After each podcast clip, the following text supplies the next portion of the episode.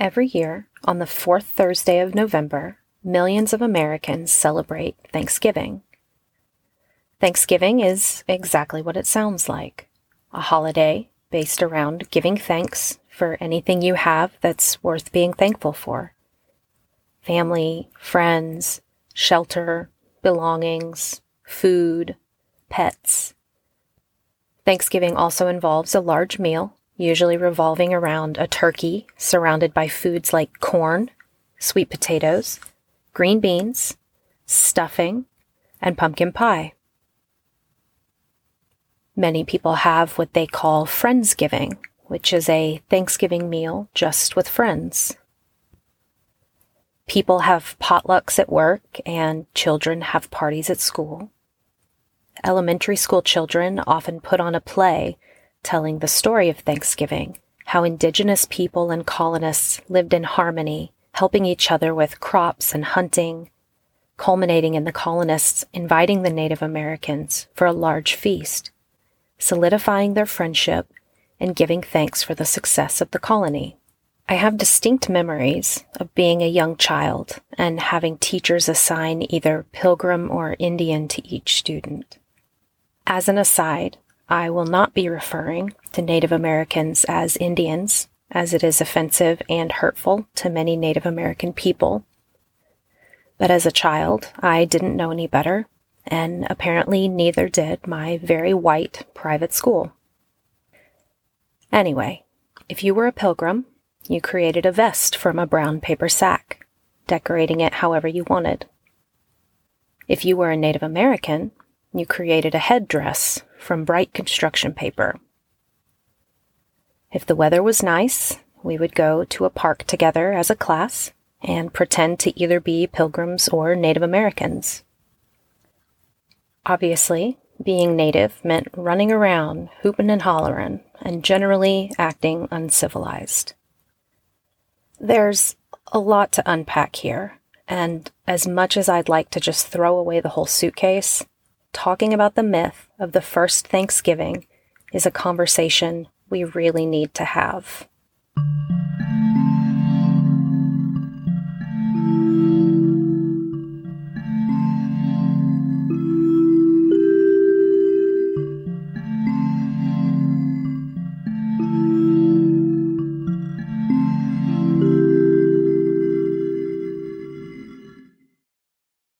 In 1690, a group of people sailed from England in the hopes of creating a new life and escaping the oversight of the Church of England. The Pilgrims landed on the unsettled shores of North America, forming a colony they named Plymouth Plantation. However, the conditions in what would become New England proved challenging, and the winters were bitter and dangerous. Luckily for the Pilgrims, there were friendly tribes of Native Americans living nearby who were willing to help out the struggling colonists. A native man named Squanto was especially indispensable in helping the Pilgrims survive, teaching them a planting technique very different from the row planting the English were used to. Squanto taught the Pilgrims to plant a fish head in the ground as fertilizer and then to plant corn in the middle of a ring of beans and squash seeds. These three plants were referred to by the Native Americans as the Three Sisters, and were grown together because the corn gave the beans something to grow on, sans trellis, and the squash creeped across the ground, preventing weeds. The Native Americans also helped the Pilgrims prepare for the extreme temperatures of the New England winter ensuring they had appropriate shelter for themselves and their livestock, effective hunting skills for the New England wildlife, and stores of firewood and food. The first Thanksgiving was a celebration of the successful harvest, likely an event that occurred in September or October. The Pilgrims recognized the immense support they had received from their Native American neighbors and invited them to Plymouth Colony for a celebratory feast. The pilgrims worked hard to prepare a feast for around a hundred people, and used the feast as a chance to further solidify their friendship with the kind natives. There you have it, the story of the first Thanksgiving, except this telling of the story is kind of a two truths and a lie situation. Also, the relationship between the Pilgrims and local Native Americans did not end at the Thanksgiving feast. And considering Native Americans ended up forced from their lands by colonists and a blossoming U.S. government, clearly there is some nuance that isn't being addressed. The first records of the first Thanksgiving come from two sources. One being a letter written in December 1621 by colonist Edward Winslow, and the second being an account written by Plymouth Governor William Bradford in his History of the Colony, written around 20 years after the first Thanksgiving occurred. So, let's talk about the true story of the first Thanksgiving. In November 1620, around 100 pilgrims landed on the shores of what would become Plymouth Plantation. The original destination of the pilgrims was near the Hudson River in New York, but the rocky coast and bad weather pushed them to Cape Cod for shelter. Showing a great amount of respect for the land they had just arrived on, the pilgrims dug up Native American food caches and graves taking anything they thought was valuable. Then they moved on to what would become known as Plymouth. The land was mostly cleared and easy to settle, as it had been home to the Patuxet tribe who had been wiped out by an epidemic. The pilgrims felt this was a great blessing to them, with William Bradford commenting that he felt the mass indigenous deaths were a stepping stone to sharing the word of God in the new land. Another colonist, Thomas Morton, believed the deaths were part of a holy ethnic cleansing, paving the way for a civilized land fit for proper Englishmen and places of Christian worship. It was already late in the year when the pilgrims landed, so they did not have time to plant crops or truly prepare for the looming winter. Most of the first winter at Plymouth relied on food and supplies that had come over on the Mayflower with the Pilgrims, as well as shelter that had to be put up quickly. The first winter the Pilgrims experienced was brutal and marked by disease and death. Around half of the Pilgrims did not survive the first winter, with women being the hardest hit, leaving only four married women in the colony out of the approximately 20 who came to the colony on the Mayflower. The local Native Americans, the Wampanoag tribe, saw the struggles of the colonists and sent a representative named Samoset, who was a visiting leader of the Abenaki, to meet with the colonists. Samoset had had dealings with Englishmen previously, so he had some knowledge of the English language he was able to communicate with the colonists, but due to his limited knowledge of the language, knew he would need a better interpreter. And so he called on Tisquantum, more commonly known as Squanto. Squanto was the last of the Patuxet tribe. He had been taken to Europe as a slave, and during his travels he had learned fluent English. He had escaped slavery and managed to get onto a ship headed back to America, finding his way home, but his family gone. Squanto acted as an interpreter between the pilgrims and the surrounding tribes, helping them draft a peace and protection treaty.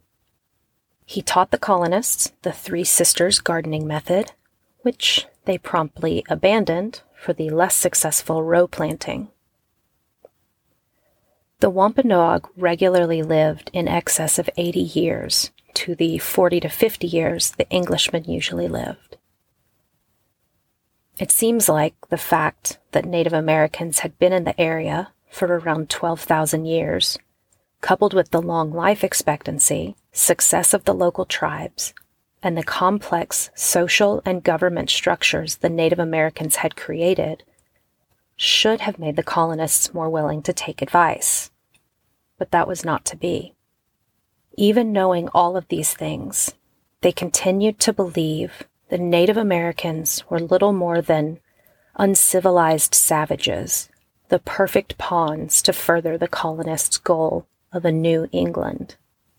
The treaty the Native Americans and Pilgrims worked out involved both parties providing protection to the other in times of need.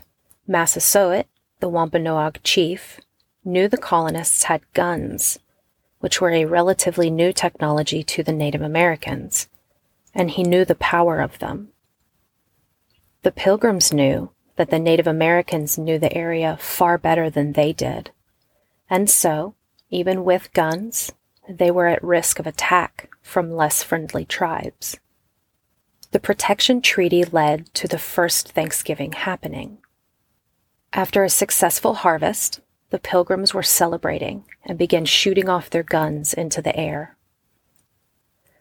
Massasoit, hearing the gunfire, gathered around 90 of his warriors and they set out for the colony. When they arrived, they found that the pilgrims were celebrating and preparing for a large feast, and they were invited in. Massasoit sent some of his men out to hunt for the feast, and they returned with multiple deer. Since there were only four women left in the colony and over a hundred people to feed, the women of the colony were assisted by children and adolescents, servants, and likely some single men to prepare all of the food. The celebration lasted for three days, and while wild turkey was probably on the menu, other foods that would likely have been served are venison, shellfish, fish, summer squash, pumpkins and other winter squash, carrots, leeks, cranberries, cabbage, walnuts, and other local wild and domestic crops. The Pilgrims and Native Americans also likely played games and showed each other their weapon skills. So, it's safe to say that the first Thanksgiving was likely a pretty good time. Although the racism the Pilgrims had toward anyone who wasn't white and European ran deep. Even if they kept it under wraps during the celebration, it's probable that it was an open secret. After the first Thanksgiving, tensions between the Pilgrims and Native Americans began to rise, with the colonists taking more and more land, forcing their laws and punishments on the Native Americans, and attempting to force conversion to Christianity among the locals. While the Pilgrims may have left England due to a desire for religious freedom, they felt that religious freedom should only apply to their own beliefs. What a shocker. Anyway, as these tensions began to rise, Squanto, for his part, began to play both sides of the field. He knew that the local tribes feared the power of the more advanced weapons the colonists had. And so he began telling people within the tribes that if they paid him tribute, he would put in a good word with the colonists to ensure that if anything happened, the colonists would not harm them. He began telling the colonists that certain people or tribes were plotting against them, even going so far as to attempt to get the colonists to pursue action against the so called conspirators. Unfortunately for Squanto, Massasoit and the colonists figured out his game, and Massasoit demanded that the colonists hand him over for execution. The colonists knew that they needed Squanto as an interpreter to maintain relationships with other local tribes, but the peace treaty they had signed meant they were obligated to give Squanto to the Wampanoag.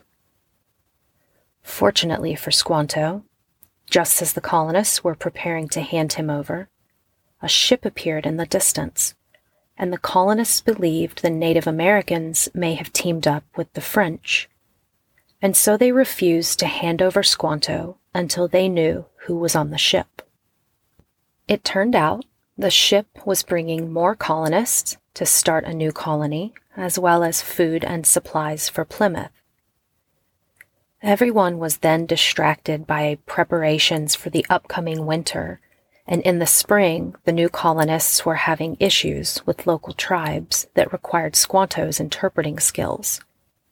And so he was spared Massasoit's wrath. But Squanto was not long for this world, and in 1622, when he was approximately 37 years old, he became sick from a mysterious illness, and within just a few days, he was dead. Even without Squanto's betrayal of both the colonists and the Native Americans, tensions were high due to the Native Americans recognizing the unbalanced way the Peace and Protection Treaty was working out in the colonists' favor. As time went on, Massasoit became angry with the colonists due to them continuing to take more than was right or fair, and their overall disrespect of the tribes and the land. But he did not break his commitment to the treaty. In 1661, Massasoit died at the age of 81, leaving his son Metacom as chief. Metacom, who was known to the colonists as Philip, becoming known as King Philip when he became leader of the Wampanoag, also was angry, and he was not as dedicated to the treaty his father had made with the colonists. In 1621, the colonists may have dined with the Native Americans, but by 1675, a full blown war had broken out between the Wampanoag and the colonists, later known as King Philip's War. The war had mass casualties, with settlements in modern day Massachusetts and Rhode Island being attacked by the Wampanoag, and colonists and Native American supporters from Massachusetts, Rhode Island, and Connecticut becoming involved. When the war ended, around 2,500 colonists, approximately 30% of the population of colonial New England at the time, and over 5,000 Native Americans, including around 40% of the Wampanoag tribe, were dead, including women, children, and elders. The war ended in 1678 when Metacom was betrayed by an informant to the colonists. He was executed by being drawn and quartered with his head placed on a pike where it stayed for around 20 years. At the end of King Philip's War, the colonists stole a nine foot long artifact known as a wampum belt. The Massasoit were known for making wampum, which are a type of bead created from quahog clamshells. The beads are known for their shiny white and purple shades and were used to create wampum belts a wampum belt was used by many Native American tribes to document history as it happened, including wars, marriages, treaties, deaths, and other important events. The wampum belt stolen by the colonists was considered a community belt, telling the story of many important events over many decades. It has been described as being as important to the Wampanoag as the crown jewels are to Great Britain. Recently, a new wampum belt was created by the Wampanoag to not only tell more of their story, but also to show people what they're looking for if they happen to come across the missing belt. The new belt is currently touring in the UK with an exhibit of Wampanoag art and artifacts called Wampum Stories from the Shells of Native America. So, I guess the story of the first Thanksgiving is kind of warm and fuzzy if you ignore the racist attitudes of the colonists toward the Native Americans, the colonists' belief that they had been sent by God to build a new society on someone else's land, destroying parts of the natural order in the process, and pretty much everything that happened after the first Thanksgiving. Since many tribes have been forced from their homelands for centuries by colonists and then the U.S. government, and the fact that many Americans consider the U.S. to be a nation founded on Christian principles and not a nation founded on betrayal and abuse goes to show just how little the voices of Native Americans have mattered since the arrival of colonists and how little the voices continue to matter today. Even in the 1800s and 1900s, pressure was still on Native Americans to assimilate, leaving behind their cultural identities. In the early 1900s, many indigenous children were sent to boarding schools for Native American children to help further assimilate them into, quote, American culture, very much like the Canadian government sending children to residential schools. The wrongs done to Native Americans by the colonists has led to a day of mourning annually at Plymouth as well as accusations from Native Americans of intentional glossing over cultural and physical genocide in order to maintain comfort with the Thanksgiving holiday. Some Native Americans hold an unthanksgiving day to honor their murdered ancestors, pray, and fast. Not all Native Americans feel the same way about Thanksgiving, however and choose to incorporate Thanksgiving into their own cultural beliefs by comparing it to Wopila, a celebration of giving thanks that is important to the Native Americans of the Great Plains. It's worth saying, though, that giving thanks has always been an extremely important part of Native American culture, with thanks being given to nature, spirits, animals, and anything considered by Native Americans to be life giving or important. It's hard to imagine giving up Thanksgiving as a holiday if you've celebrated it your whole life, especially since it's usually a given day off of work where you have the opportunity to see family and a reminder to actively work on gratefulness and thanks for all of the things we have. But it's also important to recognize that there is a history associated with the holiday, and it's a history that can be painful and demeaning to many Native Americans.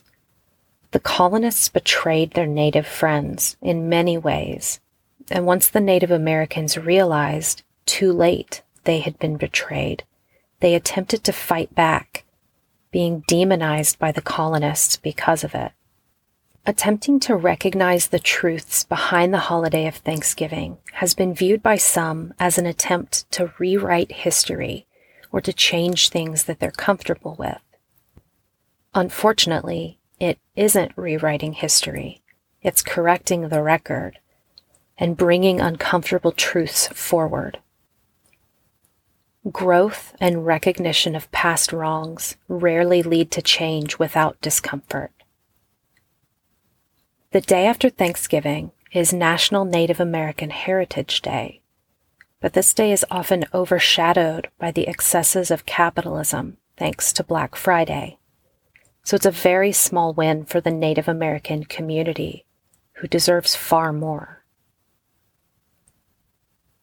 Recognizing our wrongs and working to promote cultural respect and recognition while coming to terms with the fact that people many of us were taught were good, respectable people were actually wicked and deceitful and used religion and racism to excuse their behavior.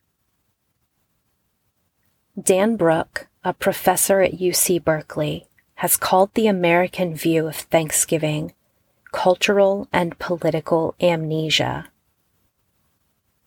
He believes, quote, we do not have to feel guilty, but we do need to feel something.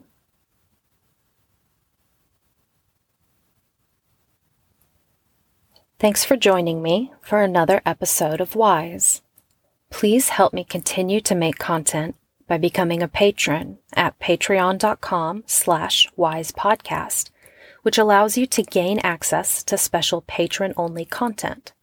You can find me on Twitter and Instagram at awisepodcast or email me at awisepodcast at gmail.com.